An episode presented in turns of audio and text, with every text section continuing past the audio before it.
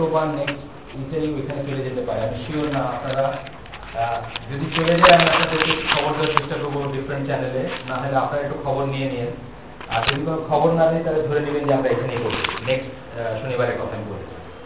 এটা ছিল একটা পয়েন্ট সেকেন্ড পয়েন্টটা হচ্ছে যে আমরা একটা সাহেবের একটা ক্লাস আমি করছিলাম সেটা দেখেই ডেফিনেট একটা উদ্দেশ্য সামনে নিয়ে আমরা এটাই আছে, ক্লাসটা সেটা হচ্ছে যে আল আকিদা আর তাহাওই যেটা, সেটা সার আমরা শিখব ইনশাল্লাহ ইভেন আবু ইজাল হানাফির সারটাই সার বা সারা বা এক্সপ্লেনেশনটাই মেইনলি ফোকাস করব। এর সাথে এসেন্সিয়াল বা ইনএভিটেবল কিছু থাকলে বাইরে থেকে আসবে।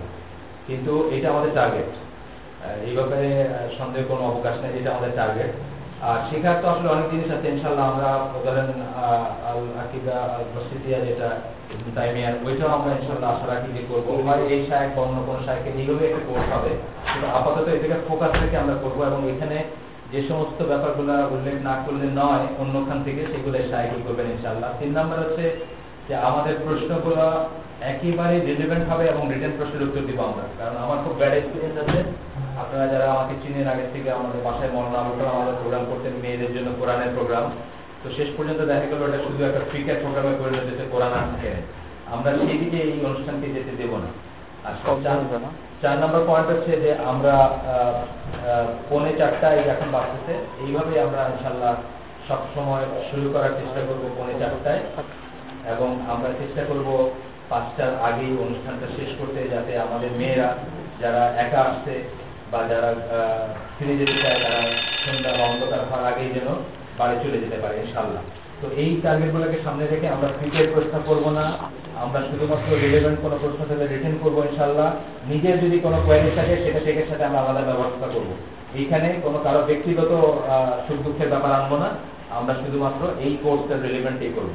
আর ইনশাল্লাহ আমাদের আশা আছে যে আগামীতে আমরা একটা দিন যেদিন এই ক্লাস হবে না সপ্তাহে হয়তো একজন সাহিত্য উন্নতি হোক বা অন্য কাউকে হোক, আমরা হয়তো এক্সক্লুসিভলি শুধু ফিকের ব্যাপারের জন্য একটা অনুষ্ঠান করব ইনশাল্লাহ তো সেটা পরের কথা, আমি এখন শেখ শহীদুল্লাহ খান, ওনার কাছে হ্যান্ড ওভার করতেছি। উনি ইনশাল্লাহ আমাদেরকে এই শিক্ষার এই আয়োজনে নেক্সট পেজে নিয়ে এটি পরে যান খুব সুন্দর করে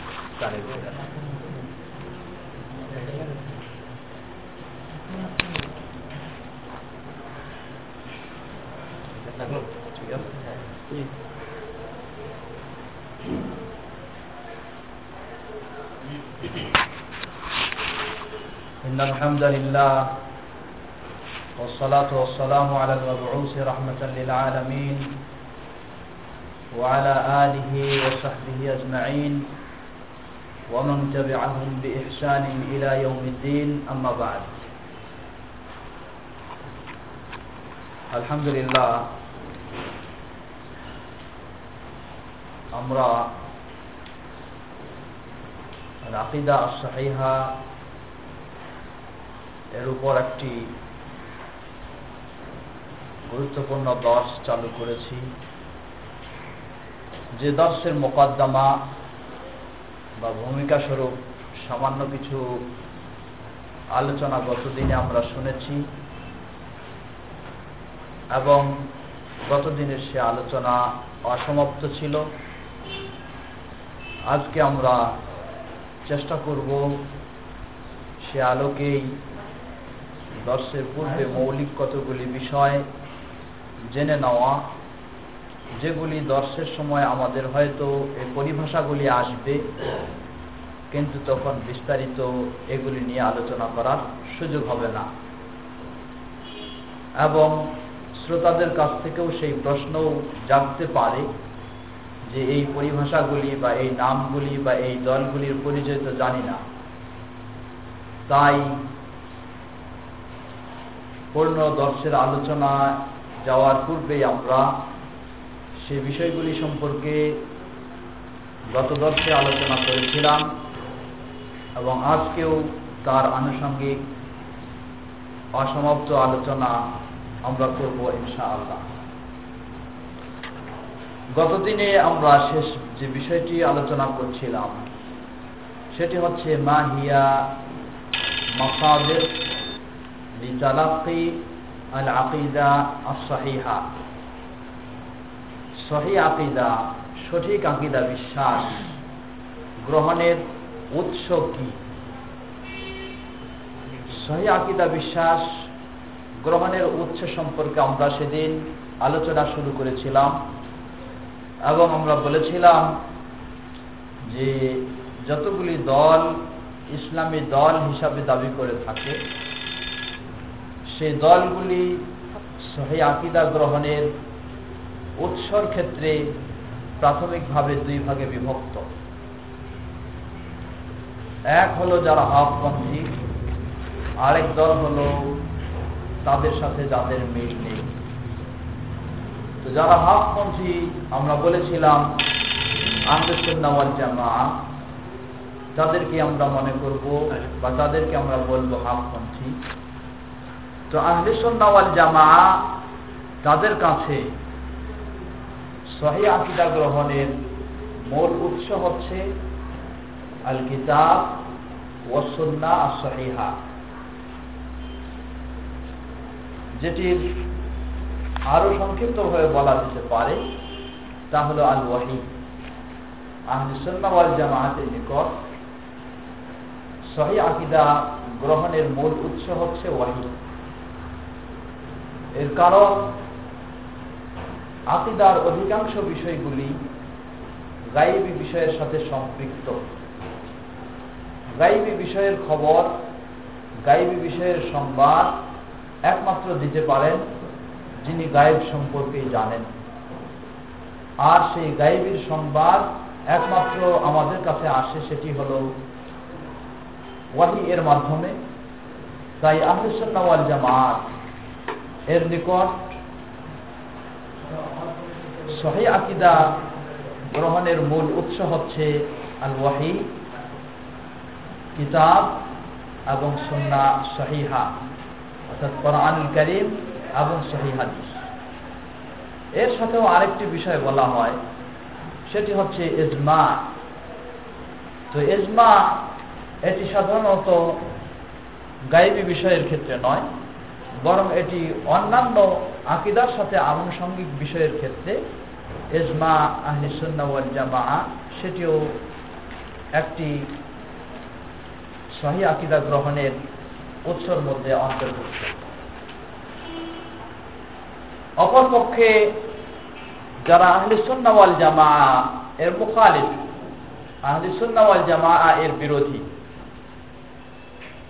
তাদের নিকট আকিদা, সহি আকিদা গ্রহণের মূল উৎস হচ্ছে আল আকাল মানুষের জ্ঞান, মানুষের বুদ্ধি, মানুষের বোধ শক্তি এটি হচ্ছে তাদের নিকট সহি আকিদা গ্রহণের মূল উৎস।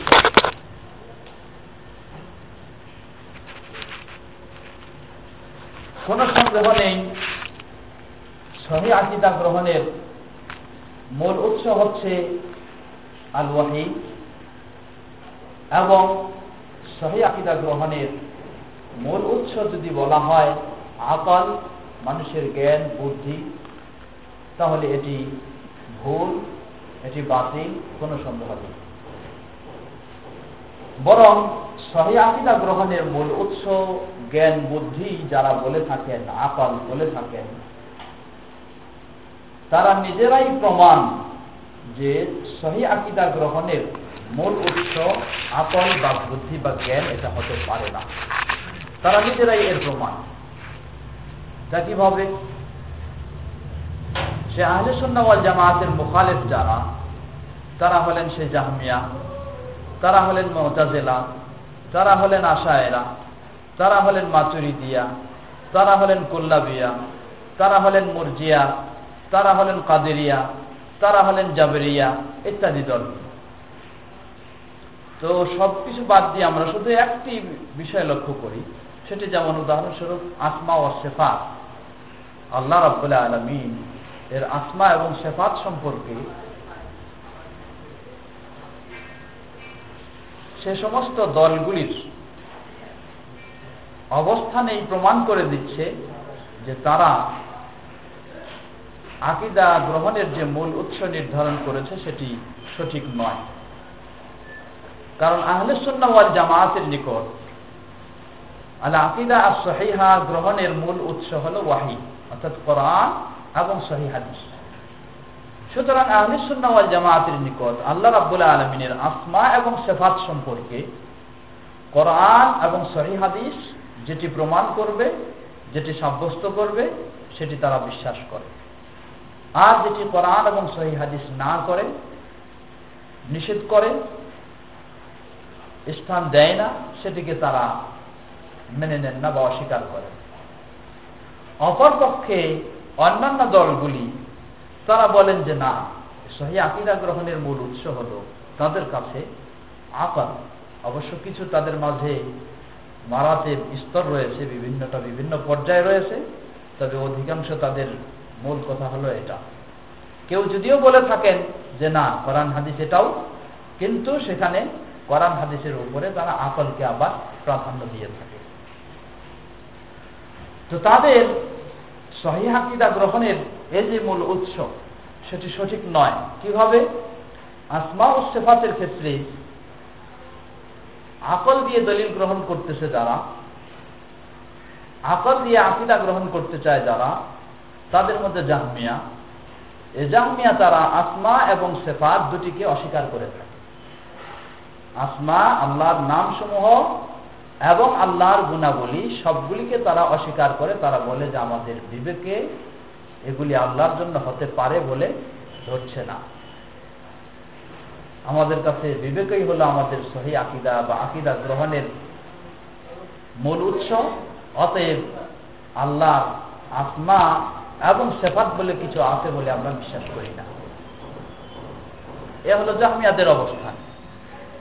মহতাজেলা মহতাজেলাদের অবস্থান হল, তারা বলেন যে আল্লাহ রাবুল্লাহ আলমিনের আসমা আল্লাহর নামগুলি রয়েছে। কিন্তু আল্লাহ রাবুল্লাহ আলমিনের কোনো সেফাত নেই। আল্লাহর কোনো গুণাবলী নেই। এমনকি তারা বলেন যে এভাবে যে যেমন আল্লাহর নাম রহমান বা আল্লাহর নাম রাহিম, তো আল্লাহ রাহিম হুয়া রাহিমুন বেলা রহমাতিন। আল্লাহর নাম আলিম, হুয়া আলিমুন বেলা আলমিন অর্থাৎ তার নাম শুধু একটা আলিম। কিন্তু আলিমের মধ্যে যে যিনি আলিম হবেন, তার মাঝে যে এলম থাকবে, সেই এলম তার নাই। বসিরুন বেলা বসারিন আল্লাহ রাবুল্লাহ আলমিন বাসির তিনি দর্শনকারী। কিন্তু বেলা বসার বাসিরুন এর অর্থ তারা এখান থেকে শুধুমাত্র নামটি নিচ্ছে, কিন্তু তারা এখানে যে একটি গোল, একটি সেপা সেটিকে তারা অস্বীকার করছে।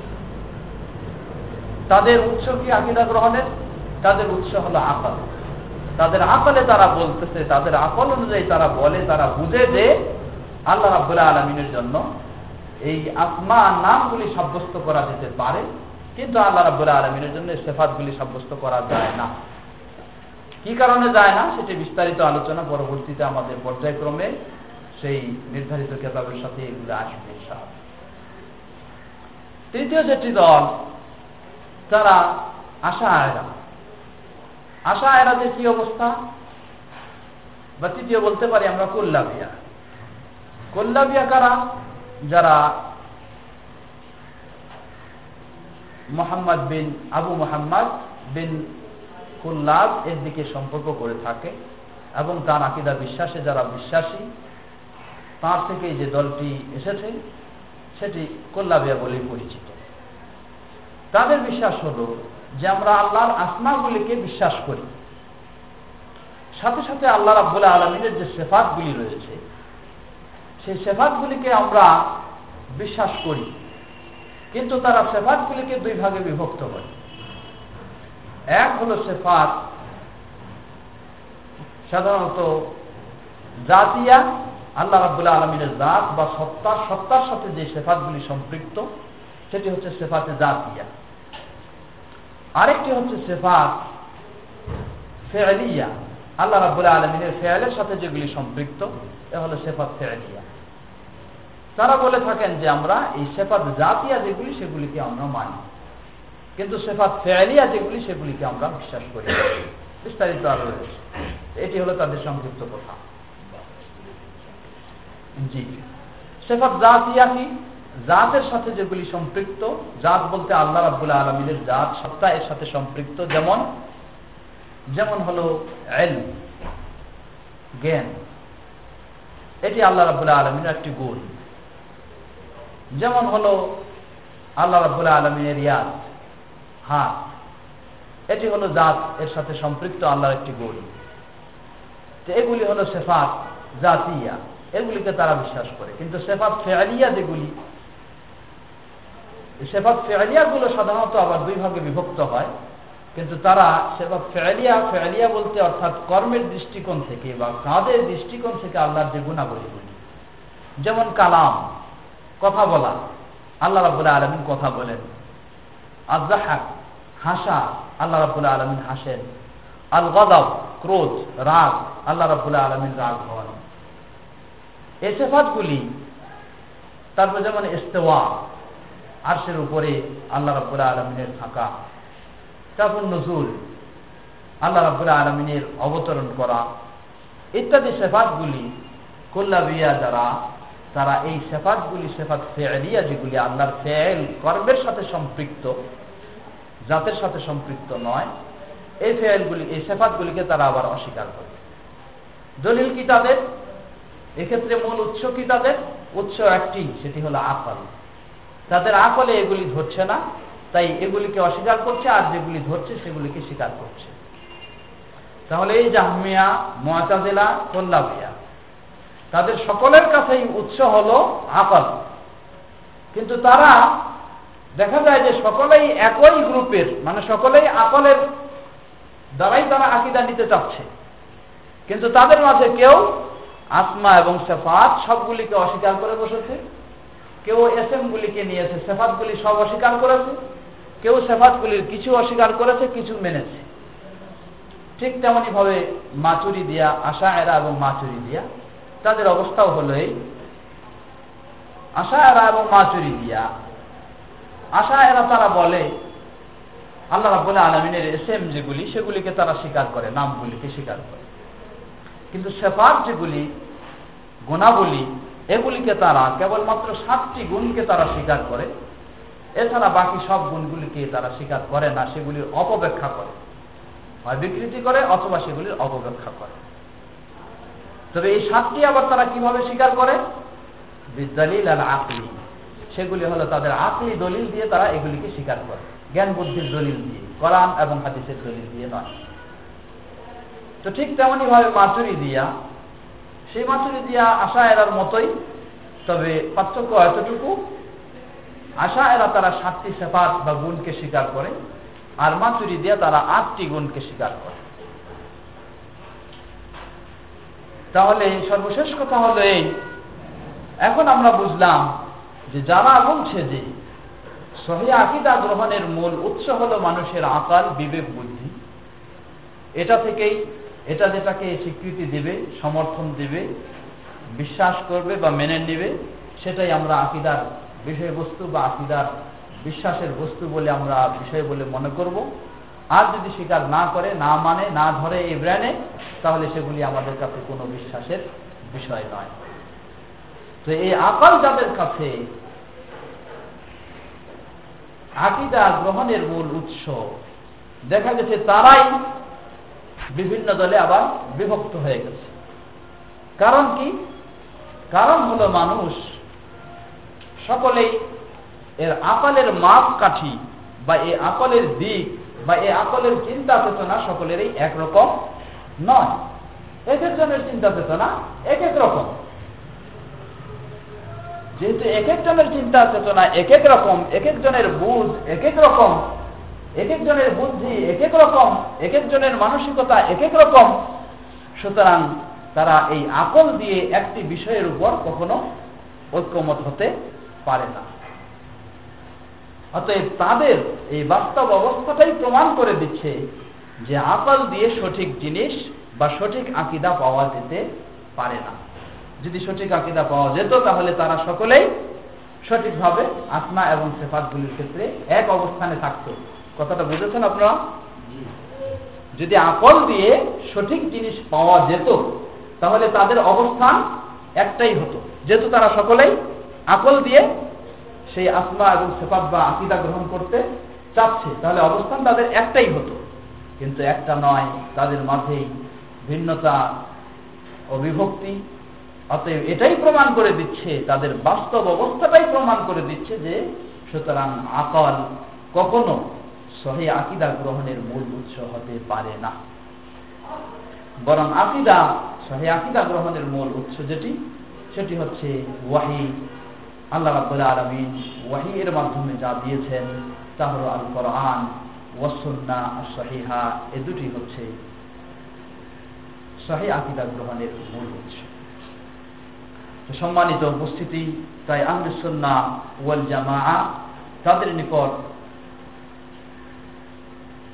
সহি আকিদা গ্রহণের মূল উৎস হল কোরআন এবং সহি হাদিস। অতএব আহলুসন্না ওয়াল জামা যখনই কোনো আকিদা পোষণ করার ইচ্ছা করবে, তখনই এর পিছনে সন্ধান করবে যে এর পিছনে কোনো কোরআন এবং সহি হাদিসের দলিল আছে কিনা। যদি কোরআন এবং সহি হাদিসের দলিল পাওয়া যায়, তাহলে আহলে সুন্না ওয়াল জামা সেগুলিকে বিশ্বাস করবে, সেটিকে মেনে নেবে। আর যদি পাওয়া না যায়, তাহলে যত বড়ই পণ্ডিত, যত বড়ই দার্শনিক যত বড়ই বুদ্ধিমান ব্যক্তির থেকেই সেটা আসুক না কেন, তা গ্রহণযোগ্য আহলে সুন্না জামাতের কাছে বিশেষ করে আকিদার ক্ষেত্রে হতে পারে না। সম্মানিত উপস্থিতি, এরপরে আসুন আমরা আরেকটি বিষয়ে যাই। তা হল, আমরা যে কতগুলি দলের কথা শুনলাম, এ দলগুলি সম্পর্কে সংক্ষিপ্ত একটু পরিচিতি। এই দলগুলি কোনটি, কোন বিষয়ে তাদের ময়ূর বা কোন দিকে কোন দিকে তাদের অগ্রসর বা কোন দিকে তাদের চিন্তা চেতনা এবং সেই অনুযায়ী তাদের অবস্থান কতটুকু কি, এ সম্পর্কে আমরা একটু এই দলগুলির পরিচিতি জেনে নিই এ প্রসঙ্গে আহলিসুন্নাওয়াল জামা এর বিরোধী যে দলগুলি রয়েছে বিশেষ করে আকিদার ক্ষেত্রে, সেই দলগুলি সম্পর্কে অবশ্যই আপনাকে আমাকে সঠিক পরিচিতি জেনে নিতে হবে। না হলে পরবর্তী আলোচনার মধ্যে আমরা বলব যে এটি হলো আহলিসুন্নাওয়াল জামাতের আকিদা বিশ্বাস, এর বিরোধী হলো অমুক দল অমুক দল অমুক দল। তখন হয়তো আপনি আবার প্রশ্ন করতে পারেন যে তাহলে এই দলগুলির পরিচয় তো আমাদের জানা নেই। তাই আমাদের সেই মূল আলোচনায় যাওয়ার পূর্বেই সেই দলগুলি সম্পর্কে সামান্য কিছু সংক্ষিপ্ত ধারণা।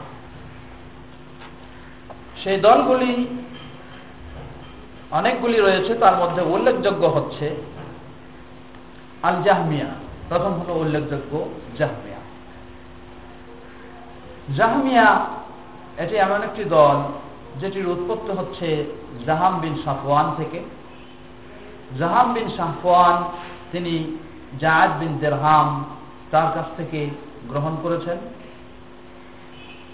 সেজাদ বিন দেরহাম, তিনি আবার এগুলি গ্রহণ করেছেন, যেটি ওয়াসেল বিন সাফওয়ান আল ইয়াহুদি, সেই ইয়াহুদির দিকে এর মূল চলে যায়।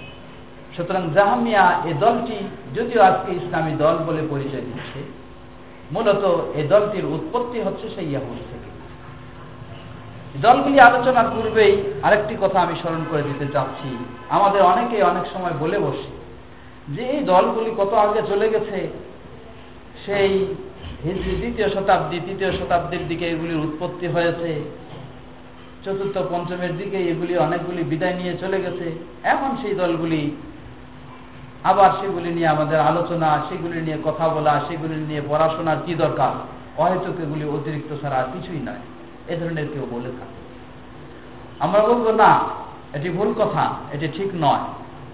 কারণ দূরের বাদ আমাদের এই বাংলাদেশে, আমাদের দেশের মুসলিম সমাজের আকিদা বিশ্বাসকে নিয়ে যদি একটু আমরা নজর দিই, তাহলে দেখা যায় যে আমরা অনেকেই কোরআন ও সহিহাদিসের আলোকে আকিদা থেকে দূরে সরে আসছি।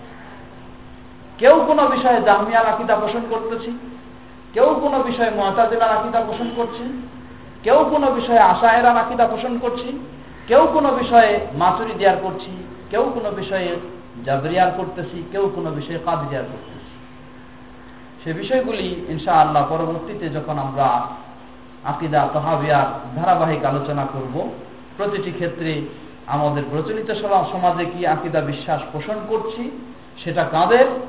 আবার কোরআন ও সহি হাদিসের আলোকে কোনটি সেটি সম্পর্কে ইনশা আল্লাহ পরবর্তীতে ধারণা দেওয়া হবে। তাই অবশ্যই যদি কেউ বলে এই দলগুলি অতীত হয়ে গেছে, এরপরও সেগুলি সম্পর্কে আমাদের কি জানা দরকার? এ কথাটি ভুল। বরং বর্তমান দূরে নয়, আমাদের দেশের মানুষেরা মুসলিম সমাজ যারা নিজেদেরকে মুসলিম বলে পরিচয় দিয়ে থাকে, তারাই এক এক দিক না এক এক দিক এই সমস্ত দলগুলির কোরআন ও সহি হাদিস বিরোধী আকিদা বিশ্বাস পোষণ করে চলছে। তাই অবশ্যই আমাদের এই দলগুলি সম্পর্কেও জানা প্রয়োজন। এজন্য যেমন বরং আমরা এগুলি কেন জানব?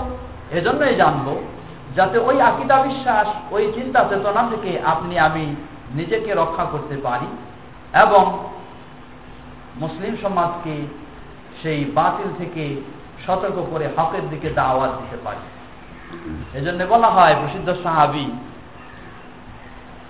হদাইফাতুল ইয়ামান রবি আল্লাহ আনহু যিনি নবী সাল্লাহ আলাইসাল্লাম থেকে ফেতনা এই প্রসঙ্গে হাদিসগুলি অনেকগুলি বর্ণনা করেছেন তো সেই হদাইফাতুল ইয়ামান রবি আল্লাহ তিনি বলছেন যে কান الناس يسألون رسول الله صلى الله عليه وسلم عن الخير وكنت أسأله عن الشر مخافة أن يدركني তিনি বলছেন যে মানুষ নবী সাল্লামের কাছে জিজ্ঞাসা করত খায়ের সম্পর্কে, ভালো বিষয় সম্পর্কে।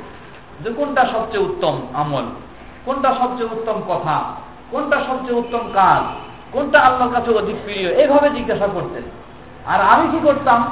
আমি তা করতাম না। তো আলহু আমি সারবে আমি নবী সাল্লামকে কোনটি সবচেয়ে ক্ষতিকারক, কোনটি খারাপ, কোনটা আমার ইমান নষ্ট করে দিবে, কোনটা আমার ইসলাম বাতিল করে দিবে কোনটা আমাকে ইমাম থেকে সরাই নিবে? এই বিষয়গুলি সম্পর্কে আমি জিজ্ঞাসা করতাম। কেন?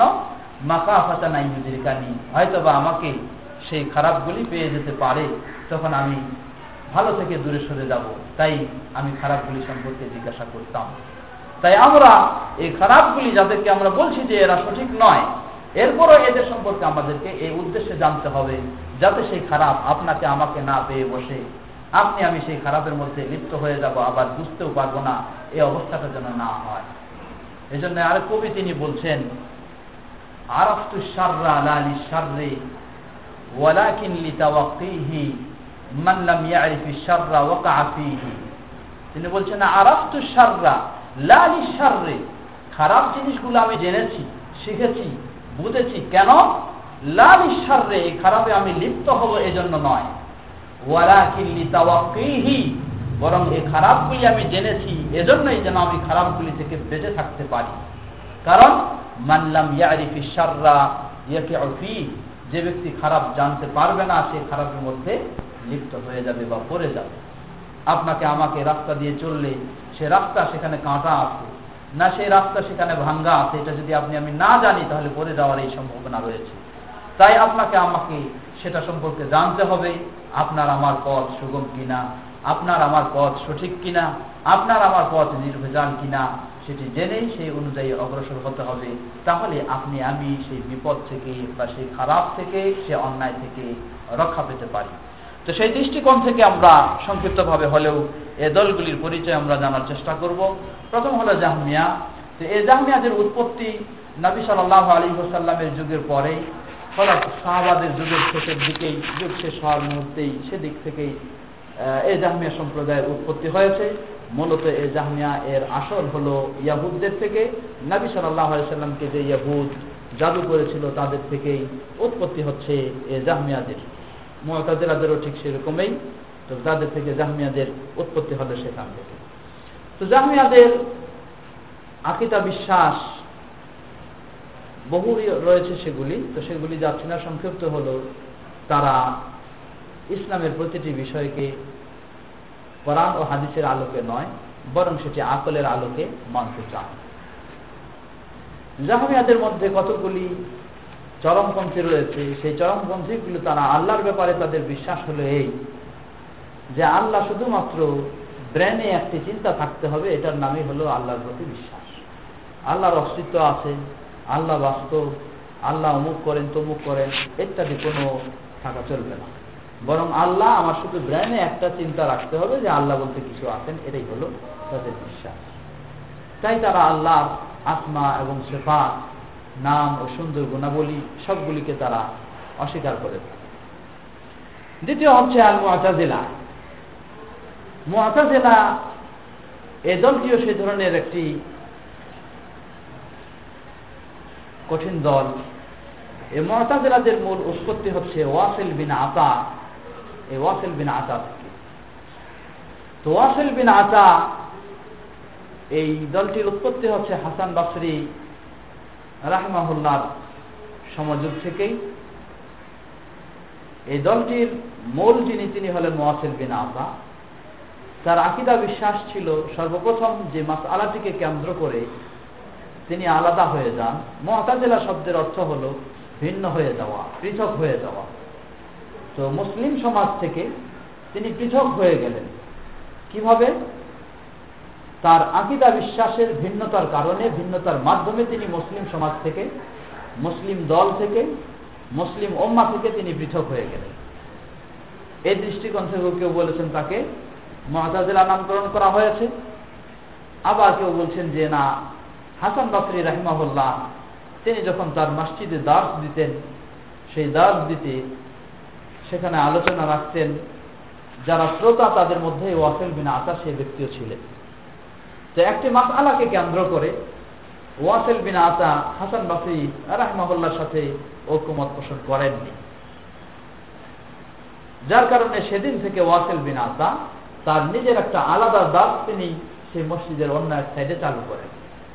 তখন হাসান বাসরি রাহমহল্লা বললেন যে এ আচাজালা আন্না ওয়াসেল বিন আতা। ওয়াসেল বিন আতা আমাদের থেকে মহাতাজেল হয়ে গেছে মানে ভিন্ন হয়ে গেছে ছিন্ন হয়ে গেছে, আলাদা হয়ে গেছে। সেখান থেকেও তার নামকরণ করা হয়েছে এই দলটির মহাতাজেলা তো যে মাসালা থেকে কেন্দ্র করে এই দলটির ভিন্নতা শুরু হয়, উৎপত্তি শুরু হয়, সে মাসালাটি হচ্ছে মোত্তাকিবুল কাবিরা। একজন ব্যক্তি কবিরা গুনায় লিপ্ত হলো। একজন মুসলমান মুসলিম ব্যক্তি কবিরা গুনায় লিপ্ত হয়েছে, এর হুকুম কি? এ কাফের হয়ে গেল না এ মুসলমান বা মমিন থাকল? এক্ষেত্রে তিনটি মত রয়েছে। খারেজি যারা, তারা বলে থাকে যে ব্যক্তি কবিরা গুনায় লিপ্ত হবে, তার আর ইমান বলতে কিছু নেই। সম্পূর্ণ ইমান শেষ হয়ে গেছে, সেই ইসলাম থেকে একেবারে বের হয়ে গেছে, সে পূর্ণ কাফের হয়ে গেছে। এটা হলো খারেজিদের মত। মহতাজেলা যারা, আর যারা মুসলিম বা আহলুসুন্নাওয়াল জামা তারা বলে যে এই যে ব্যক্তি কবিরা গোনায় লিপ্ত হয়েছে, এ কবিরা গোনা দুই ধরনের হতে পারে। এক হলো কতকগুলি কবিরা গোনা রয়েছে, সেগুলিতে লিপ্ত হলে ইসলাম ইমান বাতিল হয়ে যায়, যেমন শেরকে আকবার, বড় শেরকে লিপ্ত হওয়া। আবার কতগুলি কবিরা গোনা রয়েছে, যেগুলিতে লিপ্ত হলে ইসলাম বাতিল হয়ে যায় না কিন্তু সে বড় গুণাগার এবং বড় অপরাধী হয়ে যায়। এটা থেকে মুক্তির জন্য তার তৌবার প্রয়োজন রয়েছে, কিন্তু সে ইসলাম থেকে পরিপূর্ণভাবে বের হয়ে যায়নি। উদাহরণস্বরূপ, মদ পান করা। কেউ যদি মদ পান করে থাকে, তাহলে তার কি হুকুম? ইসলামের নিষিদ্ধতার কারণে বা এটাকে হারাম করে দেওয়ার কারণে আমরা জানছি যে এটা একটা কবিরা গুণা তাহলে এই কবিরা গুণায় যদি কেউ প্রাথমিকভাবে লিপ্ত হলো, তার হুকুম কি? খারেজি যারা, তারা বলছে যে এই ব্যক্তি কাফের হয়ে গেছে। আর মুসলমান নয়। আহলুসুন্নাওয়াল জামা যারা, তারা বলছেন যে না এ ব্যক্তি কাফের হয়ে যায়নি। যদি এই ব্যক্তি এটাকে জানে এবং মনে করে যে এটা ইসলাম, নিষেধ করে দিয়েছে, হারাম করে দিয়েছে, এটা সে বিশ্বাস করে এবং এটাতে লিপ্ত হওয়া অপরাধ, এটা সে বিশ্বাস করে, এরপরেও এটাতে লিপ্ত হয়ে গেছে, তাহলে আহলুসুন্নাওয়াল জামাত বলে যে না, সে ব্যক্তি কাফের হয়ে যায়নি, সে ব্যক্তি একটা বড় গুণার মধ্যে লিপ্ত হয়েছে। আর মহাতাজিলা যারা, তারা বলে থাকে, এখানে একটি ভিন্ন মত পোষণ করে। তারা বলে যে, আল মানজেলা চুবাইন আল মানজেলা তাই অর্থাৎ, এ এক তৃতীয় স্টেশনে চলে গেছে। এ মমিও নয়, কাফেরও নয়, বরং মমিন এবং কাফের মধ্যে এক অন্য এক স্টেশনে তার অবস্থান। এ মমিনও নয়, কাফেরও নয়। তাই তারা এই ক্ষেত্রে বলে থাকে যে, আল মানজেলা তু বাইন আল মানজেলা তাই এই মমিন আহলুসুন্নাওয়াল জামাতের স্টেশন হলো সে ব্যক্তি এখনও পূর্ণ কাফের হয় নাই, মুসলমানেই আছে সে ব্যক্তি, কিন্তু অপরাধে লিপ্ত হয়েছে। আর খারেজিদের স্টেশন হলো তারা বলে যে সে কাফের হয়ে গেছে সম্পূর্ণ, আর মতাজেলা তারা বলে যে না, এর মাঝামাঝি তার অবস্থান তাকে কাফেরও বলা যাবে না তাকে মমিনও বলা যাবে না। তো এই মাসালাকে কেন্দ্র করে, এই বিষয়টিকে কেন্দ্র করে ওয়াসেল বিন আসা তিনি পৃথক হয়ে যান এবং তিনি এই ফটোয়া দিতে শুরু করেন। তার থেকেই এ দল এর উৎপত্তি হয়। তো এই মতাজেলা এদের কতগুলি নীতিমালা রয়েছে?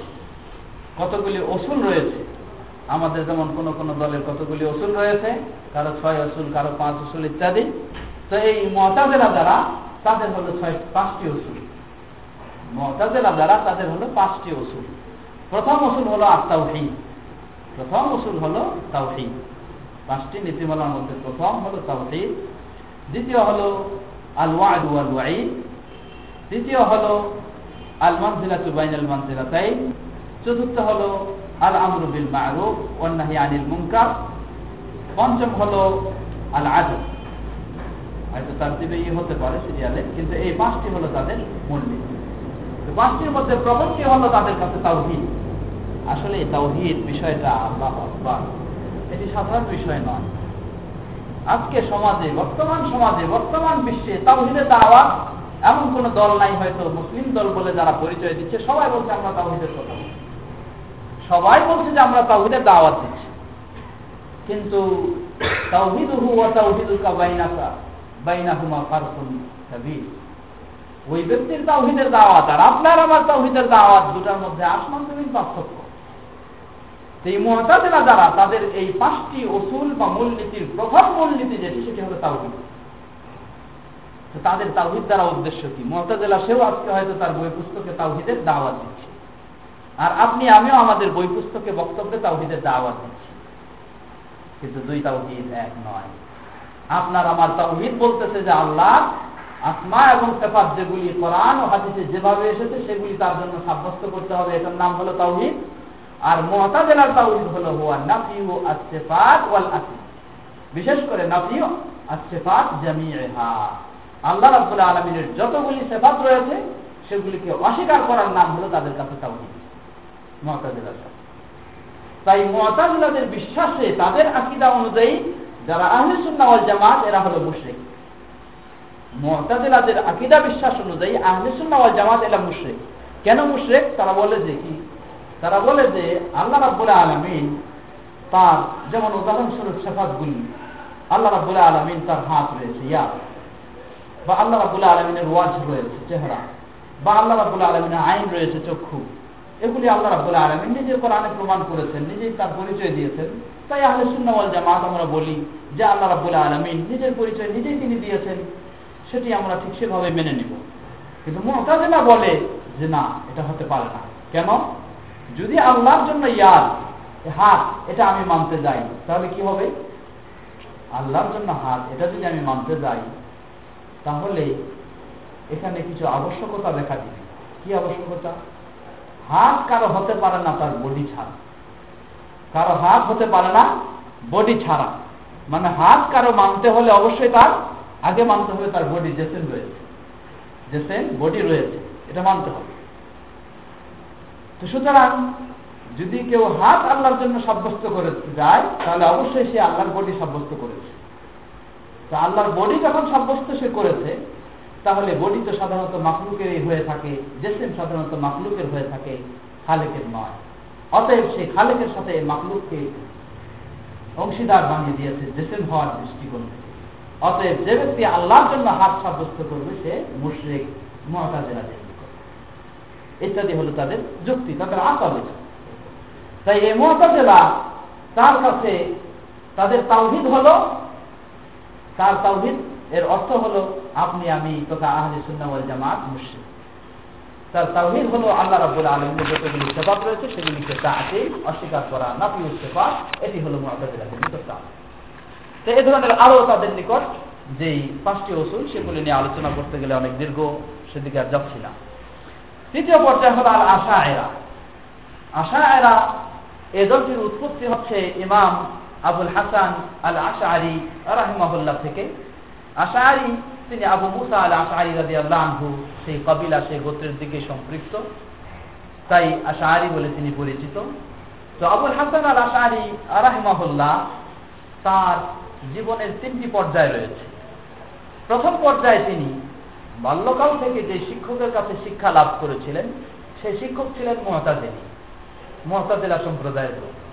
তাই তিনি তার প্রাথমিক জীবনে শিক্ষা দীক্ষায় গড়ে ওঠেন মহতাজেলার আকিদা বিশ্বাসের আলো তাই তার জীবনের প্রথম পর্বটা হচ্ছে মহতাজেলা তিনি। এরপরে মহতাজেলার সাথে যখন এই বিষয়গুলি গরমিল দেখা দেয়, তখন তিনি তাদের সাথে ঝগড়া, তাদের সাথে তর্ক, তাদের সাথে মোনাজারা, তাদের সাথে বাহাতে লিপ্ত হন। লিপ্ত হয়ে তাদের থেকে কিছুটা তিনি ভালো হওয়ার চেষ্টা করেন। কিন্তু পূর্ণভাবে কোরআন হাদিসের আলোকে না। ওই তার কাছে একই বিষয়, সেটি হলো আকল দিয়েই ই করতে হবে। এজন্য বলা হয় যে বেদাতকে যদি আরেক বেদাত দিয়ে দূর, বেদাতকে যদি আরেক বেদাত দিয়ে দূর করার চেষ্টা করা হয়, তাহলে বেদাত থেকে কখনো রেহাই পাওয়ার সুযোগ নাই। কেউ যদি এক বেদাত দূর করার জন্য আরেক বেদাত চালু করতে যায় তাহলে বেদাত থেকে রেহাই পাওয়ার কোনো সুযোগ নাই। বেদাতকে দূর করতে হলে সন্নাকে আঁকড়িয়ে ধরতে হবে। বেদাতকে দূর করতে হলে সন্নাকে আঁকড়িয়ে ধরতে হবে তাহলে বেদাত থেকে মুক্তি পাওয়া সম্ভব। তো আবুল হাসান আশারি রাহমাহুল্লাহ, তিনি তাদের সাথে সেই তর্ক বিতর্ক করে শেষ পর্যায়ে যেটি কিছুটা ভালোর দিকে এসেছেন, সেটি হলো তিনি এরপরে যে চিন্তা চেতনা দল, সেটি হলো আশা আয়রা সেই আশা এরা এরপরে তিনি অবস্থান করছিলেন আজও পৃথিবীর বুকে, বিশেষ করে অনেক জায়গায়। বলা যেতে পারে এখন বর্তমান প্রসিদ্ধ চারটি মাঝহের মধ্যে। হানাফি মাঝহব যারা, তারা মাতুরিদি আকিদায় বিশ্বাসী। আর সাফি এবং মালিকি মাঝহের যারা, তারা আশা এর মাঝহে আকিদায় বিশ্বাসী।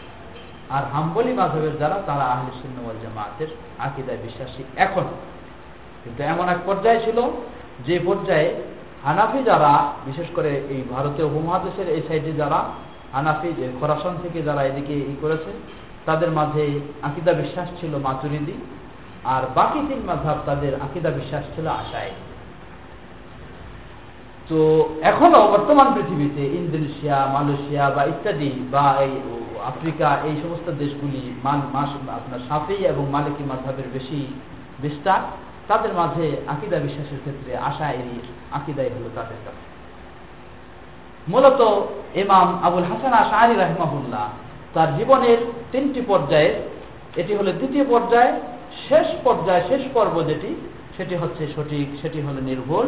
তিনি শেষের দিকে আহলেসুন্নাওয়াল জামাতের দিকে ফিরে এসেছেন সব কিছু বর্জন করে কোরআন এবং হাদিসের দ্বারাই তিনি আকিদা গ্রহণ করা বা ইসলামকে মানা এই নীতির মধ্যে ফিরে এসে তিনি সব কিছু বর্জন করে তিনি সঠিক পন্থা পথে ফিরে এসেছেন। এটি হলো তার তৃতীয় পর্যায় বা তৃতীয় পর্ব। সেটি হলো সঠিক, সেটির উপর থেকেই তিনি বিদায় নিয়েছেন। রাহিমাহুল্লাহ রহমাত তো আবুল হাসান আশ আলী রাহমাহুল্লাহ, যারা আজকেও তার অনুসরণ করে থাকে, তারা আবার বলে থাকে যে, না, এটা আবুল হাসান আসারি রহমুল্লার ব্যাপারে মিথ্যা অপবাদ তিনি কখনো এই আহলে সুন্নাওয়াল জামাতের দিকে ফিরে যাননি, বরং তিনি যেটার উপর ছিলেন সেটার উপরেই আছেন। মূলত সঠিক কথা হলো তিনি ফিরে এসেছেন। এর পিছনে প্রমাণ কি? এর প্রমাণ হলো ইমাম আবুল হাসান আশারি রহমহুল্লাহ, তার সর্বশেষের দিকে তিনি যে বই লিখেছেন, কিতাব, সেটির নাম হলো আল ইবানা ফি উসুল দিয়ানা। আল ইবানা উসুল দিয়ানা সেখানে তিনি যেভাবে কিতাবটি লিখেছেন আত্ম সেফাত এবং অন্যান্য সব কিছু বিষয় আকিদার ক্ষেত্রে সেগুলি সব হলো আহলে সুন্নাওয়াল জামাতের আলোকে কোরআন এবং সহি হাদিসের আলোকে। এটি প্রমাণ করে সর্বশেষ তার ফিরে আসা হলো সহি পথের দিকে সঠিক পথের দিকে। এরপর হচ্ছে আল মাচুরি দিয়া কতটুকু সময় এরপর হচ্ছে আল মাচুরি দিয়া মাচুরিদিয়া এটি হচ্ছে ইমাম আবু মানসুর আল মাসুরিদি যিনি তিনশত তেত্রিশ হিজড়িতে ইন্তেকাল করেন খোরাসানে, তার কাছ থেকে তার জীবদ্দশায় মূলত এটির এই মাঝাব বা এই তরিকার প্রচলন ও প্রসার, প্রচার ঘটেনি, বরং তার ইন্তেকালের বেশ কিছু পর তার লেখনীগুলিকে নির্ভর করে সেগুলিকে নিয়েই মানুষ এখান থেকে একটি দল তৈরি করে ফেলে বা একটি মত তৈরি করে ফেলে, সেটি হচ্ছে আল মাতুরিদিয়া বলে পরিচিত। মূলত ইমাম আবু মনসুর আল মাচুরিদি রাহিমাহুল্লাহ, তিনি হানাফি মাঝাবের ছিলেন। তাই তিনি হানাফি মাঝহের থাকার কারণে আজকে বড় দুঃখের বিষয়, যারা হানাফি হানাফি বলে দাবি করে, তাদের কাছে ইমাম আবু হানিফা রাহমাহুল্লার যে আকিদা, বিশেষ করে আত্মসেফাতের ক্ষেত্রে ইমাম আবু হানিফা রাহমাহুল্লার যে আকিদা, সেই আকিদা তাদের কাছে নাই, বরং উল্টা আকিদা। ইমাম আবু হানিফা রাহমাহুল্লাহ, তার কিতাব যেটি আল শেখুল আকবর যদিও এই নিয়ে মতামত রয়েছে যেটি তার কিতাব না নয়, তবে অধিকাংশই বলছেন যে তার কিতাব, যদি আমরা মেনে নিই, এটা তারই কিতাব হয়ে থাকে। তাহলে ইমাম আবু হানিফা রহমহল্লা তিনি সর্বপ্রথম আল ফেকহু আল আকবর মানে সবচেয়ে বড় ফেক, এই সবচেয়ে বড় ফেক নিয়ে যে গ্রন্থ তিনি রচনা করেছেন, লিখেছেন, সেটি হচ্ছে সম্পূর্ণ আকিদা, কোনো অন্য কোনো আহকাম, কোনো মাসালা মাসাইলের সেখানে আলোচনা নয়, সম্পূর্ণ আকিদার বিষয়। সেখানে তিনি আল্লাহ রাবুল আলমিন তিনি সর্বত্র বিরাজমান, না তিনি আরশের উপরে রয়েছেন, এ বিষয়টি সুন্দর করে আলোচনা করেছেন এবং বলছেন যে যে ব্যক্তি এটিকে অস্বীকার করবে ফাঁকাত কাফার আসে কাফের। যে বলবে যে আল্লাহ সর্বত্র বিরাজমান, তিনি আরশের উপরে নন, সে ব্যক্তি কাফের। ইমাম আবু হানিফা রহমহল্লার এই আকিদা বিশ্বাস। আল ফেকুল আকবর, সেটা বাংলায় অনুবাদ হয়েছে। তো ইমাম আবু হানিফা রহমহল্লা সে কিতাবের মধ্যেও তার আত্মা ও সেফাত সম্পর্কে কত সুন্দর বিশ্বাস তিনি আলোচনা করেছেন। তিনি বলছেন যে আল্লাহ রাবুল আলমিন তার কেতাবে নিজের পরিচয় দিতে গিয়ে তিনি ইয়াদুন শব্দ তার জন্য ইয়াদ শব্দের অর্থ হাত, আল্লাহর হাত রয়েছে, এটা তিনি নিজের পরিচয় দিয়ে ব্যবহার করেছেন। তো এটাকে আমরা কুদরত বা নিয়ামত দিয়ে কেন অপব্যাখ্যা করব। যদি কুদরত এবং নিয়ামত এই ইয়াদুনের ক্ষেত্রে আমরা ব্যবহার করতেই হয়, তাহলে আল্লাহ রাবুল আলমিনকে এই কুদরত নিয়ামত শব্দটি তিনি জানতেন না, নিজের জন্য ব্যবহার করতে পারেননি? কেন আল্লাহ ব্যবহার করলেন? তাহলে সেখান থেকে আমাদের শিক্ষণীয় বিষয় হলো ইমা বাবু মাহিদ রাহমাহুল্লাহ বলছেন, সুতরাং আল্লাহ আব্বুল আলমিন নিজের আত্মার সফাত পরিচয় দেওয়ার ক্ষেত্রে যে শব্দগুলি যেটি ব্যবহার করেছেন সেটি ব্যবহার করা, সেটি মেনে নেওয়া, সেটাই হলো আমাদের সঠিক। তো ইমাম আবু হানিফা রাহমাহুল্লাহ, সেটাই বললাম যে দুঃখের বিষয়, আজকে হানাফি হানাফি বলে সবাই দাবি করে, কিন্তু ইমাম আবু হানিফা রাহমাহুল্লার যে আকিদা যে আকিদা বিশ্বাস, বিশেষ করে আত্মা অস্তেফাতের ক্ষেত্রে, সেটি আজকে হানাফিদের মাঝে নাই। তাদের মাঝে আকিদা বিশ্বাস হলো মাতুরি দিয়ে আকিদা বিশ্বাস। তো ইমাম আবু মানসুর আল মাচুরিদি তিনি তিনশো তেত্রিশ হিজড়িতে ইন্তেকাল করেন, সেই আবু মানসুর আল মাচুরিদি আকিদা বিষয়ক তিনি ওই মহতাজেলা এবং আরও অন্যান্য দলগুলির সাথে বিভিন্ন রকমের যুক্তি তর্ক ইত্যাদির সাথে লিপ্ত হয়ে তিনি আকিদা বিষয়ে ওই আকলের দৃষ্টিকোণ থেকে যে সমস্ত লিখেছেন, সেগুলি আজকে বর্তমান বিশেষ করে হানাফি মাঝহাব যেই আকিদা বিশ্বাসকে ধরে রয়েছে, সেটি হলো আল আকিদা আল মাচুরিদিয়া এরপরে বিষয় হলো, পঞ্চম হচ্ছে আলকুল্লাবিয়া। আলকুল্লাবিয়া সেটি একটি দল যেটি আবু মুহাম্মদ বিন রাহমহল্লা এর দিকে সম্পৃক্ত করা হয়। তার কাছ থেকে তার মতামত, তার চিন্তা চেতনা, সেগুলি যারা গ্রহণ করেছে, সেই দলটি কুল্লাবিয়া বলে পরিচিত। তাদের বিভিন্ন দিক থাকলেও বিষয় হলো, যেমন আকালের ক্ষেত্রে তারা আকিদার ক্ষেত্রে তাদের কাছেও উৎস হলো আকাল। বা আকলকে তারা কোরআন এবং হাদিসের উপরে প্রাধান্য দেয়। এরপর আরও কতগুলি যেমন সেফাতের ক্ষেত্রে পার্থক্য, তারা যেগুলি একটু আগে আমি বলেছি যে সেফাত ফেলিয়া, আল্লাহ রাবুল্লাহ আলমিনের যে কর্মগত যে সমস্ত গুণগুলি রয়েছে, সেগুলিকে যেমন আল্লাহ রাবুল্লাহ আলমিনের কথা বলা, আল্লাহ রাবুল্লাহ আলমিনের হাসা, আল্লাহ রাবুল্লাহ আলমিনের রাগ হওয়া, আল্লাহ রাবুল্লাহ আলমিনের অবতরণ করা, আল্লাহ রাবুল্লাহ আলমিনের আর্শের উপরে থাকা, ইত্যাদি বিষয়গুলিকে তারা স্বীকার করে না, অস্বীকার করে এরপর হচ্ছে আল কাদেরিয়া আল কাদেরিয়া এটি একটি প্রাচীন প্রবীণ দল এটি। বরং এ কাদরিয়া থেকে অনেকগুলি দলের উৎপত্তি হয়েছে। এ কাদরিয়া সর্বপ্রথম এই দলটির উৎপত্তি হয় সেটি সাহাবিদের শেষের দিকে, সাহাবিদের যুগের শেষের দিকে। তো কাদরিয়া বলা হয় ওই দলটিকে যারা কদরকে অস্বীকার করে কাদরিয়া বলা হয় যারা কদরকে অস্বীকার করে, তাদেরকে বলা হয় কাদরিয়া। এ কাদরিয়ারা তাদের আকিদা বিশ্বাস হলো যে আল্লাহ রাবুল আলমিন, আমি কি করছি, না করছি, এ সম্পর্কে আল্লাহ রাবুল আলমিনের কোনো দখল নেই। স্বয়ং সম্পূর্ণ আমি নিজেই স্বাধীন, আমার ভালো মন্দ সবকিছু করার ক্ষেত্রে আমি নিজে করছি নিজে স্বাধীন। এখানে আল্লাহর কোনো ক্ষমতা নেই, কোনো দখল নেই, কোনো কিছু করতে ইত্যাদি এই দলটি শুরু হয়েছে যিনি সর্বপ্রথম মুসলমান নাম দিয়ে যিনি শুরু করেন তিনি হলেন মাহবাদ আল জুহানি মাহবাদ আল জুহানি তিনি প্রথমে নাসারা ছিলেন, খ্রিস্টান ছিলেন। তো তিনি যার কাছ থেকে গ্রহণ করেছেন, তিনি হলেন সোয়েস আর নসরানি সোয়েস আর নাসরানি এই নাসারা খ্রিস্টান থেকে সর্বপ্রথম গ্রহণ করেন মাহবাদ আল জুহানি অতপর মাহবাদ আল জুহানি তিনি মুসলমানদের মধ্যে সেই সাহাবিদের শেষ যুগের দিকে, বিশেষ করে যখন আবদুল্লাহ অমর রাজিয়াল্লাহ আনহু তার সাথেও ওনার এই মাহবাদ আল জোহানির অনেক বৈঠক এবং তার ব্যাপারে অনেক কথাবার্তা অনেকই হয়েছে, তখন থেকেই এ কাদরিয়া দলের উৎপত্তি হয়েছে। এ কাদরিয়া দল বিশেষ করে তারা কাদারকে অস্বীকার করে থাকে। কাদারকে অস্বীকার করা, কাদারের আলোচনা যখন আমাদের আসবে, তাকদির তখন আমরা বিস্তারিত আলোচনা করব। কাদার, তাকদির এর প্রতি ইমান রাখা ইমান আনা অর্থ হলো তাকদিরের চারটি স্তর রয়েছে। মারাতিবুল কাদার আর বা কাদারের চারটি স্তর রয়েছে। এই চারটি স্তরের প্রতি পরিপূর্ণ বিশ্বাস স্থাপন করার নাম হলো তাকদিরের প্রতি পরিপূর্ণ বিশ্বাস। এই চারটির মধ্যে প্রথম হলো এলমুল্লাহ আল্লাহর এলম যে কোনো পৃথিবীতে যা কিছু হচ্ছে, হবে, সবকিছুর ব্যাপারে আল্লাহর এলম রয়েছে, জ্ঞান রয়েছে, পূর্ণ। এটি হলো তাকদিরের প্রথম স্তর। দ্বিতীয় হলো কিতাবাতুল্লাহ। আল্লাহ রাবুল্লাহ আলমিন এই বিষয়গুলিকে লিখে রেখেছেন। এটা তাকদিরের দ্বিতীয় স্তর। তৃতীয় হলো মাসিয়াতুল্লাহ আল্লাহ রাবুল্লাহ আলমিন জানলেন, লিখলেন, এরপর তিনি ইচ্ছা করেছেন এগুলো কিছু করার। চতুর্থ হলো আল খালক সৃষ্টি করা। এরপর আল্লাহ রাবুল আলমিন সৃষ্টি করেছেন। সৃষ্টি করা মানুষ, সৃষ্টি করা মানুষের কাজগুলি সৃষ্টি করা সবকিছু ইত্যাদির মধ্যে অন্তর্ভুক্ত। এই চারটি স্তর হলো তাকদিরের। তাকদিরের প্রতি পরিপূর্ণ ইমান আনতে হলে এই চারটি বিষয়কে করান ও হাদিসের আলোকে ভালোভাবে জেনে বিশ্বাস স্থাপন করলে তাকদিরের প্রতি পরিপূর্ণ ইমান হবে। তো এই কাদারিয়া দ্বারা কাদিয়াদের মধ্যে আবার দুই দলে বিভক্ত। একটি হলো কাদেরিয়া মোতাকাদ্দিমিন, আরেকটি হলো কাদেরিয়া মোতা আখেরিন মানে প্রবীণ কাদেরিয়া আর আরেকটি হলো মানে নবীন বা পরবর্তী কাদেরিয়া। প্রবীণ যারা, তারা তো এই চারটি কাদের তাকদিরের যে চারটি স্তর, চারটিকে তারা অস্বীকার করে থাকে, আল্লাহর এম সেটাকেও তারা অস্বীকার করে আর যারা পরবর্তী কাদেরিয়া এই পরবর্তীদের মধ্যে অন্তর্ভুক্ত মূলত এই মহতাজেলা এরাও পরবর্তী কাদিয়ার মধ্যে অন্তর্ভুক্ত।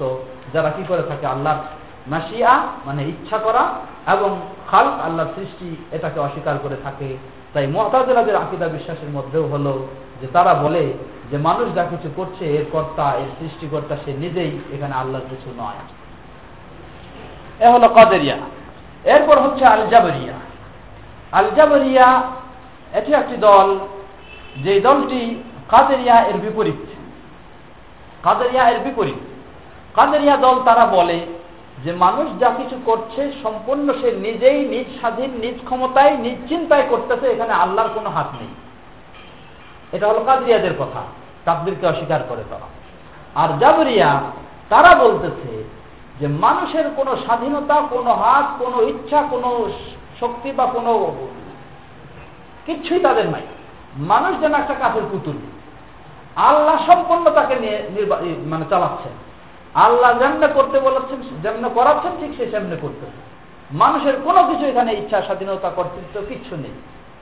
সে যেন মজবুর অর্থাৎ বাধ্য হয়ে খারাপ কাজও করতেছে, বাধ্য হয়ে ভালো কাজও করতেছে, বাধ্য হয়ে সালাতেও যাচ্ছে, বাধ্য হয়ে গানেও যাচ্ছে, বাধ্য হয়ে সবখানে এ হলো জাবরিয়া তারা আবার মানুষের যে কর্তৃত্ব বা স্বাধীনতা বা ইচ্ছা কিছু দিয়েছেন আল্লাহ রাব্বুল আলমী সেগুলিকে তারা অস্বীকার করে থাকে, ইত্যাদি তাদের বিশ্বাস। এ হলো যাবে এরপর আরেকটি দল, সেটি হচ্ছে আল মুরজিয়া এ মুরজিয়া, এই দলটি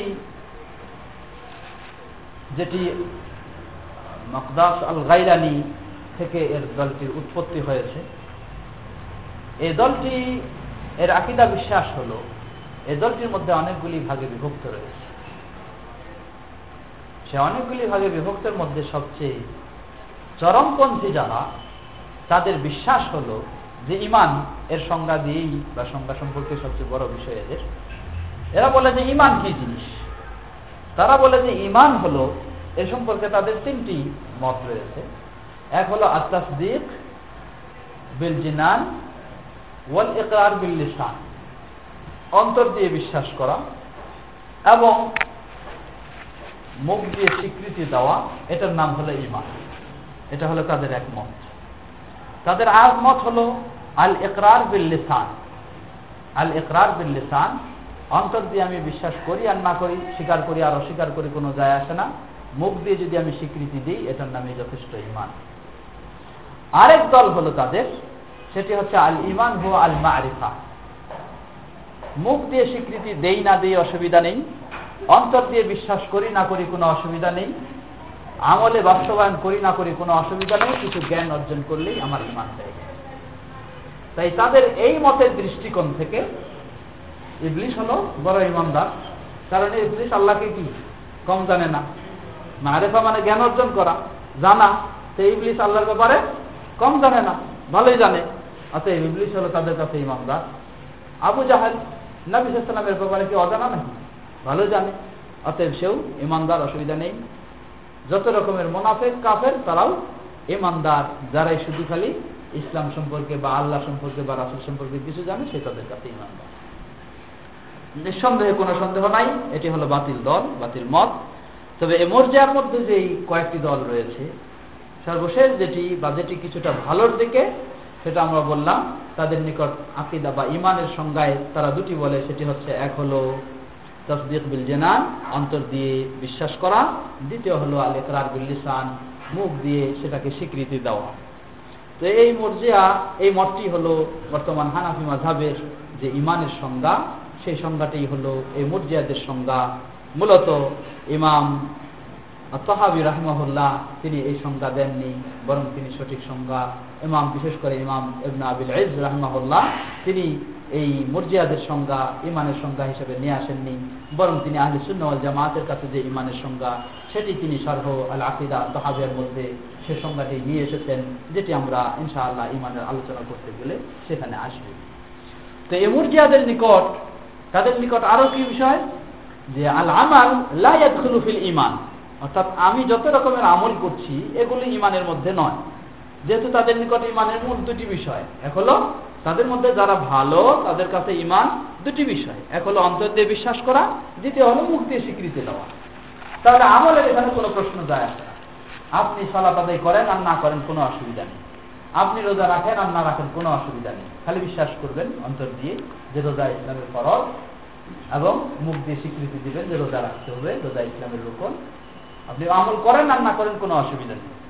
এজন্য তাদের নিকট একটি কথা রয়েছে, সেটি হলো আল মাফিয়া লা তাদুররু মাআল ইমান আল মাফিয়া লা তাদুররু মাআল ইমান যদি আমার ইমান থাকে, তাহলে আমি যতই খারাপে লিপ্ত হই, কোনো যায় আসে না। আমি মদ পান করি জানাবে বিচার করি, নাউজুবিল্লাহ, যা কিছুই করি, কোনো অসুবিধা নেই, কারণ আমার ঈমান ভিতরে আছে। ওই যে অনেক মানুষে বলে না, আজকে আমাদের সমাজেও কিছু কথা আছে। কি, মিয়া, নামাজ পড়েন আপনি? নামাজ না পড়লে কি হলো আমার ইমান ঠিক আছে? হ্যাঁ? নামাজ না পড়লে কি হলো আমার ইমান ঠিক আছে? এ হলো এই মুরজিয়াদের এই চিন্তা, মুরজিয়াদের এই কথা এগুলি একটি কথা। তো যেমনই ভাবে আপনার আরেক দল বলে থাকে, যেটি কারা? খারেজি দল বলে থাকে। বা এখানে দুটি কথা রয়েছে।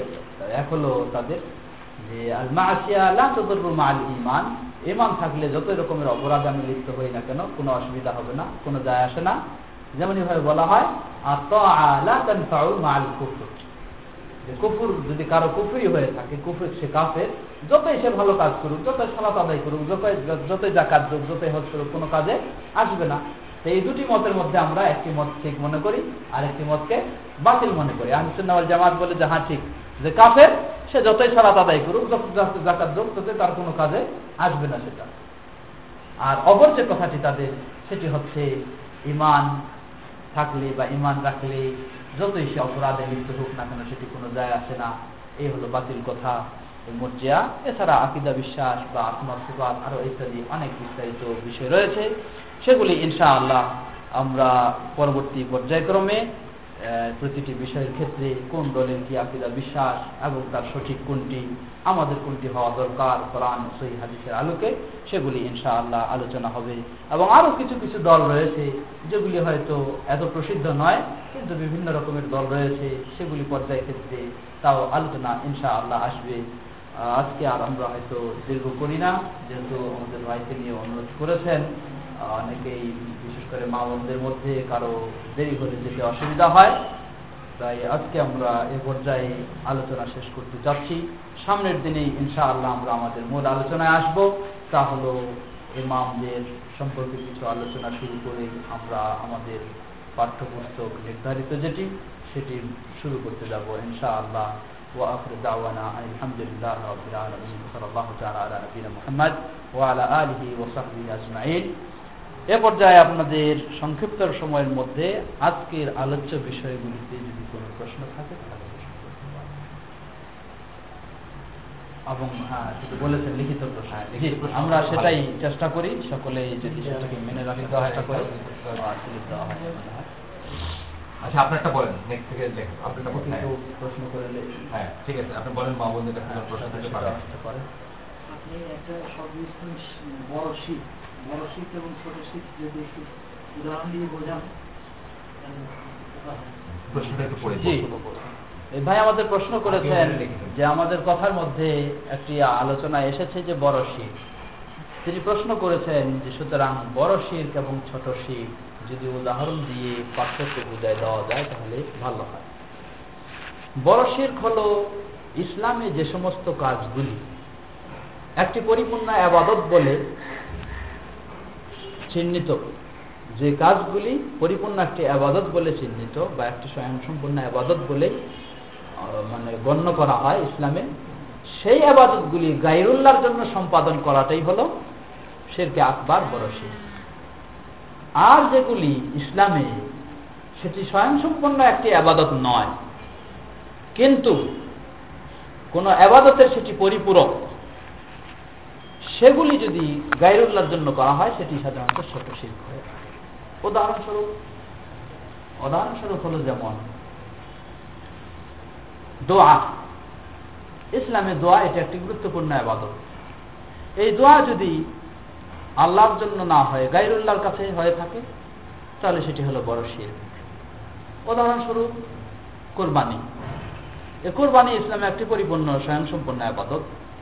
এটি যদি আল্লাহর জন্য না হয় গাইরুল্লাহর জন্য হয়, সেটি সেরকে আকবার উদাহরণস্বরূপ, নজর, মানত করা। এ মানত করা ইসলামে একটি পরিপূর্ণ আবাদত স্বয়ংসম্পন্ন আবাদত।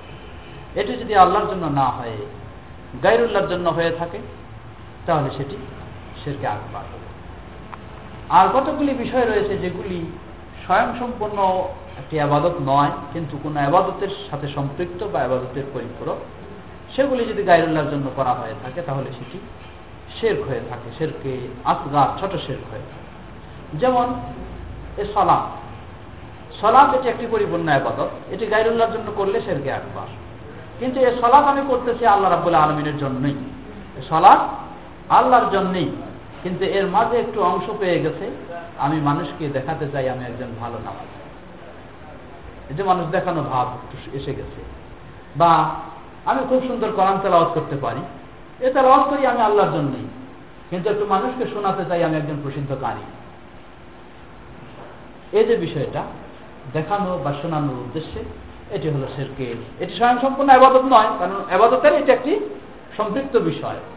তাই এটি যখন গাইরুল্লাহর উদ্দেশ্যে হয়ে থাকবে, তখন এটি হলো শেরকে আসফার, ছোট শের আবার ওই ধরনের উদাহরণ অনেক রয়েছে, যেমন ধরে নেন কসম খাওয়া। শপথ করা। যে শপথ করা এটি কোনো একটি পরিপূর্ণ আবাদত নয়, কিন্তু কোনো একটা বিষয়কে দৃঢ় করতে করার জন্য শপথ খেতে হয়। কোন একটা বিষয়কে দৃঢ় করার জন্য শপথ খেতে হয়। তো এই শপথ খাওয়াটা যদি আল্লাহর নাম ছাড়া গাইরুল্লাহর নামে হয়ে যায়, তাহলে সেটি শের তো সেটি শেরকে আসঘার। অবশ্য এটির স্তর রয়েছে, কখনো এটি আকবারও পর্যায়ে চলে যায়, তবে সাধারণত শপথ সেটি হলো গাইরুল্লাহ নামের শপথ কসম হলে সেটি শেরকে আসঘার আল্লাহ তাআলা। এরপর প্রশ্ন পড়ে দিচ্ছি আপনি বললেন ইমাম তাহাবি ইমানের সঠিক সংজ্ঞা দিয়েছেন অথচ ইমাম তাহাবি বলেন একটা হ্যাঁ আমি আপনাকে এটি বলেছিলাম সাথে সাথে আমি কথাটা খেয়াল আপনি হয়তো যদি খেয়াল করেছেন তাহলে বুঝতে পারবেন যে ইমাম তাহাবির সাথে সাথে আমি বলেছি ইমাম এবনা আবিল এজ তিনি সেই বিষয়টাকে আলোচনা করেছেন। অবশ্য এটি ইমাম তাহাবি না, সঠিক সংজ্ঞা দেননি। ইমাম তাহাবি রাহমাহুল্লাহ তার আকিদায় যেগুলি বিষয়ে আলোচনা করেছেন, তার মধ্যে তিনটি বিষয় সেগুলি আহলুসুন্নাওয়াল জামাতের কোরআন ও সহি হাদিসের আলোকে ঠিক নয়। সেই তিনটি বিষয়গুলির মধ্যে একটি হলো ইমানের সংজ্ঞা, দ্বিতীয় হলো ইমানের আসলের বিষয়, আরেকটি বিষয় রয়েছে সেটি আল্লাহ রাবুল আলমিনের সেফাতের বিষয়ে। এই তিনটি বিষয়ে ভিন্নতা রয়েছে আকিদা তহাবিয়ার মধ্যে। এছাড়া বাকি বিষয়গুলি আহরুসুল্লাহ জামাতের আকিদার আলোকে রয়েছে। তো তাই ইমাম তহাবি রহমাহুল্লাহ, তিনি যে ইমানের সংজ্ঞা দিয়েছেন, সেটি ওই মুরজিয়া ফোকাহা উল মুরজিয়া, অর্থাৎ মুরজিয়াদের যারা ভালো দলের, ভালো মানে আকরাবিলা সওয়াব সঠিকতার দিকে রয়েছেন। তাদের মধ্যেই ইমাম ইমাম তহাবি রহমাহুল্লাহ সেই সংজ্ঞায় তিনি দিয়েছেন। সেটি হলো দুটি জিনিস, একটি হলো বিশ্বাস আর একটি হলো মৌখিক স্বীকৃতি। তিনি আরও বলেন, ওয়াল ইমান ওয়াহিদুন ওয়া আহলুফি এটাই যেটি বললাম যে দ্বিতীয় ইমাম ইমাম তহাবি রহমাহুল্লাহ দ্বিতীয় যে বিষয়টি, সেটি হচ্ছে আমরা যখন পূর্ণ আলোচনা আসব সেটি যাবে। তিনি বলছেন যে, ওয়াল ইমান ওয়াহিদুন ওয়া আহলুহু ফি আসলিহি সাওয়া অর্থাৎ ইমান একটি জিনিস ইমান এর কম বেশি হয় না। এবং সকল ইমানদাররা সমান। ইমাম তাহাবি রহমাহুল্লার এই কথা অনুযায়ী বললে যে, আমার ইমান এবং আবু বকর আনহুর ইমান আর রসুল সাল্লাহ ইসলামের ইমান মূলগতভাবে সমান, কোনো পার্থক্য নেই। অথচ কি তাই? তা কখন না। আমরা এমনিও যদি চিন্তা করি, তাহলে দেখা যাবে কোথায় আল্লাহ রসুলামের ইমান আর কোথায় আবু বকর আনহুর ইমান আর কোথায় আপনার আমার ইমান বিরাট পার্থক্য রয়েছে। সেটি বিস্তারিত আলোচনা ইনশাআল্লাহ আসবে। সঠিক ইল আকিদার দৃষ্টিকোণ থেকে আমাদের দেশের মাদ্রাসাগুলো থেকে পড়াশোনা করে যারা মুফতি উপাধি নিয়েছে তাদের মূল্যায়ন কি? তাদের মূল্যায়ন আমরা তো আগেই বললাম যে আমাদের দেশে হয়তো পূর্বের বৈঠকে আমি বলেছি কিনা জানি না পূর্বের বৈঠকে আমি বলেছি কিনা জানি না, তো কথা হলো এই, আমাদের দেশে ইসলামী শিক্ষার যে ব্যবস্থা রয়েছে, এই ইসলামী শিক্ষার ব্যবস্থা সাধারণত তিনটি লাইনে রয়েছে। এক হলো, প্রথম হলো দুই লাইন, এক হলো মাদ্রাসা শিক্ষা ব্যবস্থা, দ্বিতীয় হলো কলেজ ইউনিভার্সিটিতে ইসলামী শিক্ষা ব্যবস্থা। মাদ্রাসার মধ্যে আবার দুই ভাগে বিভক্ত একটি হচ্ছে কাউমি মাদ্রাসা স্বায়ত্তশাসিত আরেকটি হচ্ছে যেগুলি আলিয়া মাদ্রাসা, সরকারের অনুদানপ্রাপ্ত মাদ্রাসা। এই দুই প্রকার মাদ্রাসায় এবং তৃতীয় হল কলেজ ইউনিভার্সিটিতে যে ইসলামিক শিক্ষার সুযোগ রয়েছে, সেই ইসলামিক স্টাডিজ বলেন, আর ইসলামিক হিস্ট্রি বলেন, আর ইসলাম অ্যারাবিক বলেন, ইত্যাদি সাবজেক্টগুলোর মধ্যে। এই তিনটির এই সব সিলেবাসগুলি একটি মাঝহাব কেন্দ্রিক একটি মাঝহাব কেন্দ্রিক সিলেবাস, সবগুলি নেই। সুতরাং কোন ছাত্র যদি ইচ্ছা করে যে আমি কোরআন এবং সহিদিসের আলোকে ইসলাম জানব, তাহলে এই তিন পথের কোন পথ দিয়ে সে ইসলামকে জানতে পারবে না। এই তিন পথ দিয়ে যদি সে ইসলাম শিক্ষা লাভ করতে চায়, আমাদের দেশের ইসলামী শিক্ষা ব্যবস্থা অনুযায়ী মাত্র সে একটি মাঝহের সেই কোরআন হাদিস তো পরের কথা, আগে হলো তাকে তাদের তৈরি করা বিভিন্ন মতামত সেগুলি দিয়ে ভিতরটাকে ভর্তি করে দেওয়া হয়। তারপর কোরআন হাদিস তাকে কিছুটা সামনে খুলে দেওয়া হয়। উদাহরণস্বরূপ বলেন যে, যারা মুফতি সার্টিফিকেট পাচ্ছেন, তারা পান কি? কীভাবে? মুফতি সার্টিফিকেট পেতে হলে আগে তাকে দাওরা হাদিস পাশ করতে হয়। এই দাওরা হাদিসের পর একটা বিশেষ কোর্স ফটো অভিভাবক ফটো বিষয়ক, সেই কোর্সে তারা সম্পন্ন করলে তাকে মুফতি সার্টিফিকেট দেওয়া হয়। তো এই যে দাওরা হাদিস কোর্স এই কোর্সটা কীভাবে? এই দাওরা হাদিস কোর্স, বারো থেকে চোদ্দ বছর পর্যন্ত সংক্ষিপ্ত কোর্স, আরও কেউ কেউ নতুন কিছু আবিষ্কার করেছে সংক্ষিপ্ত সময়ের মধ্যে। তো সাধারণত বারো থেকে চোদ্দ বছর কোর্স। এই বারো থেকে চোদ্দ বছর কোর্স, এটার নাম দেওয়া হয়েছে দাওরা হাদিস। খেয়াল করবেন, নাম দাওরা হাদিস। দাওরাতুল শব্দটির অর্থ হল কোর্স, হাদিস মানে হাদিস। হাদিসের একটি বিশেষ কোর্স, এরই সার্টিফিকেট তাকে দেওয়া হচ্ছে।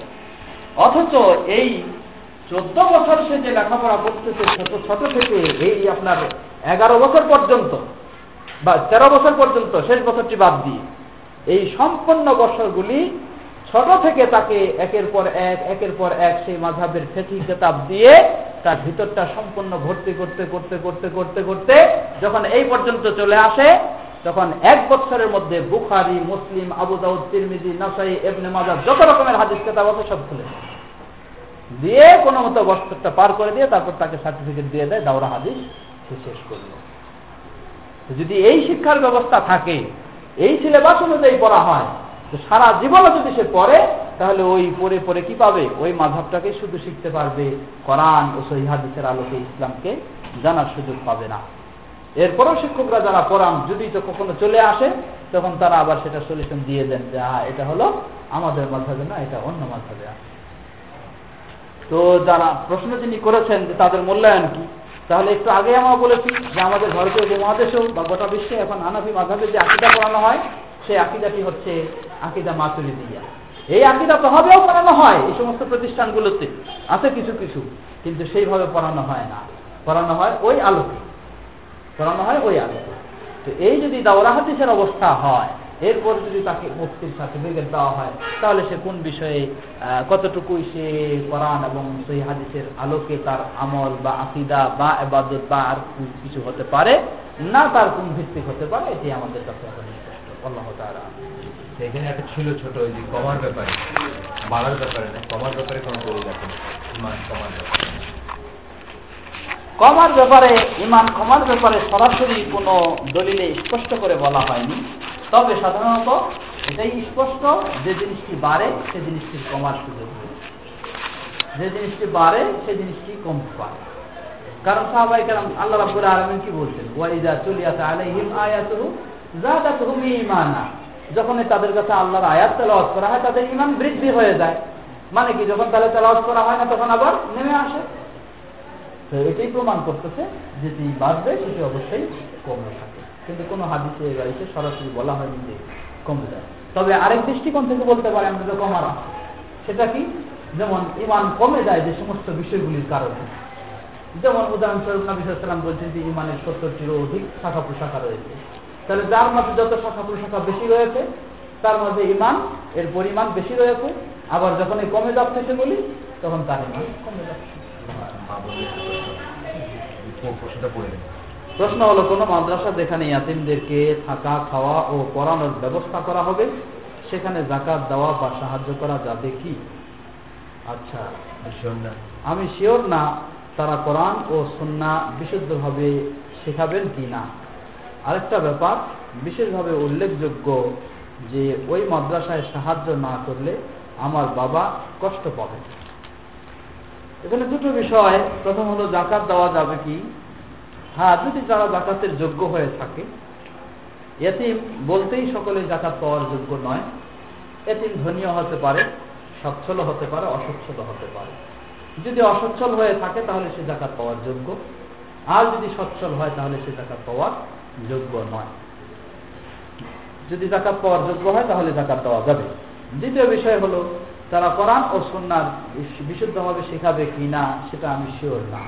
তা ঠিক, আপনি যেহেতু শিওর না, তবে পারতপক্ষে আপনার এই সহযোগিতাটা দেওয়া উচিত। তবে এখানে একটা বিষয় এসেছে, সেটি হলো জাকাত আরেকটি হলো জাকাত হারা কথা বুঝেছেন বিষয়টা খেয়াল করবেন। একটি হলো সহযোগিতা জাকাত দিয়ে, আরেকটি জাকাত ছাড়া। জাকাত দিয়ে যদি হয়, এখানে আমার বেশি দেখার সুযোগ নাই। শুধু একটা দেখার সুযোগ আছে, এটা মুসলমান কিনা। এটা আমাকে দেখতে হবে। যদি মুসলমান হয়, তাহলে সে আমার এবং দরিদ্র হয় জাকাত পাওয়ার হকদার হয়, তাহলে আমার সে জাকাত পাওয়ার হকদার রয়েছে যদিও সেখানে পরিপূর্ণ পরাম শূন্য শিক্ষা দেওয়া হয়, না দেওয়া হয়। আর যদি আমার সাধারণ দান হয়ে থাকে, তাহলে আমার উচিত হবে যে সেখানে সঠিক শিক্ষা বা সঠিক জিনিস আছে কিনা, সেটা যাচাই করে তারপর যদি আমার সাধারণ দান হয় কারণ সেখানে সে এমনি আমার কাছে হকদার নয়, বরং আমি তাকে এই সহযোগিতা দিচ্ছি। দ্বিতীয় বিষয় হলো, যদি আমি সেখানে না দিই বা আমার দেওয়াটার সাথে আমার পিতার সন্তুষ্টি, অসন্তুষ্টির বিষয় রয়েছে, অবশ্যই আমার দেওয়াটা না দেওয়ার কারণে, যেহেতু হয়তো যদি আমার পিতা সেখানে আগে থেকে দিয়ে এসেছেন, এখন আমি দেওয়া বাদ দিই, তাহলে তিনি ব্যতীত হতে পারেন। তবে ওনাকে জিনিসটা বোঝাতে হবে যে এই কারণে আমাদের সেখানে না দেওয়াটাই উত্তম। অন্য কোনো জায়গায় যেখানে ভালো রয়েছে, সেখানে দিতে হবে।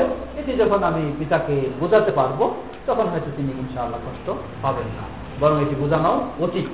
আল্লাহ তাআলা আলম জি। সুবহানাক আল্লাহুম্মা ওয়া বিহামদিকা আশহাদু আল্লা ইলাহা ইল্লা আনতা ওয়া আতুবু ইলাইক।